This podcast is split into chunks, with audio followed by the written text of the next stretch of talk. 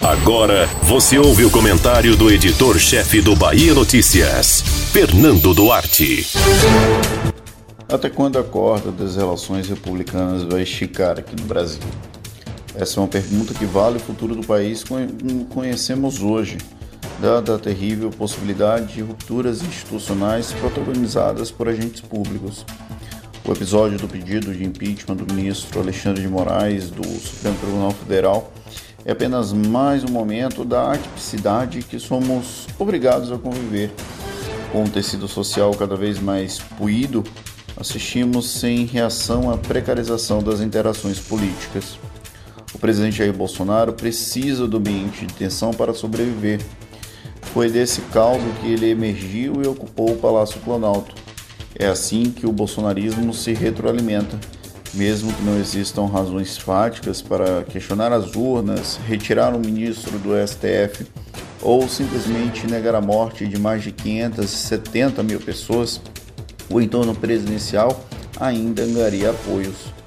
Não são todos broncos, tal qual Bolsonaro. São pessoas que deixaram de acreditar nas instituições pelo processo de desgaste construído paulatinamente ao longo dos últimos anos.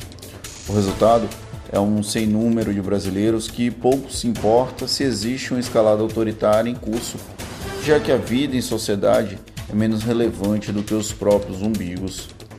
Para quem desacredita a democracia, as convocações contra o STF ou contra a ordem política vigente são um cardápio comum, como se fosse um feijão com arroz.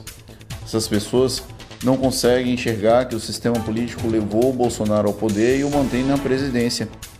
Ele é o sistema e sempre foi do sistema. Entretanto, fingiu tão bem ser contra esse mesmo sistema que pode implodi-lo sem ressalvas que ninguém vai se importar. É o preço que pagamos por um país sem consciência da sua própria história. Vídeos negacionistas de ocasião que fecham os olhos para a ditadura militar ou para a existência de racismo no Brasil, para ficar restrito em poucos exemplos.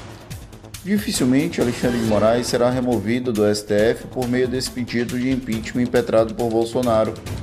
O problema é o balde ficando cada vez mais cheio para que haja uma ruptura social. Ao deflagrar guerra ao judiciário com a anuência do legislativo, o Planalto dá munição para que os ataques às instituições permaneçam ativos e com reverberação na sociedade. A convocação para o dia 7 de setembro, que mais parece uma bravata do que um desafio real, parece colocar à prova a independência do país. Eu diria que esse é o objetivo. A corda não é um elástico, está redesada há tempo suficiente. Até quando o Brasil vai suportar isso? Você ouviu o comentário do editor-chefe do Bahia Notícias, Fernando Duarte.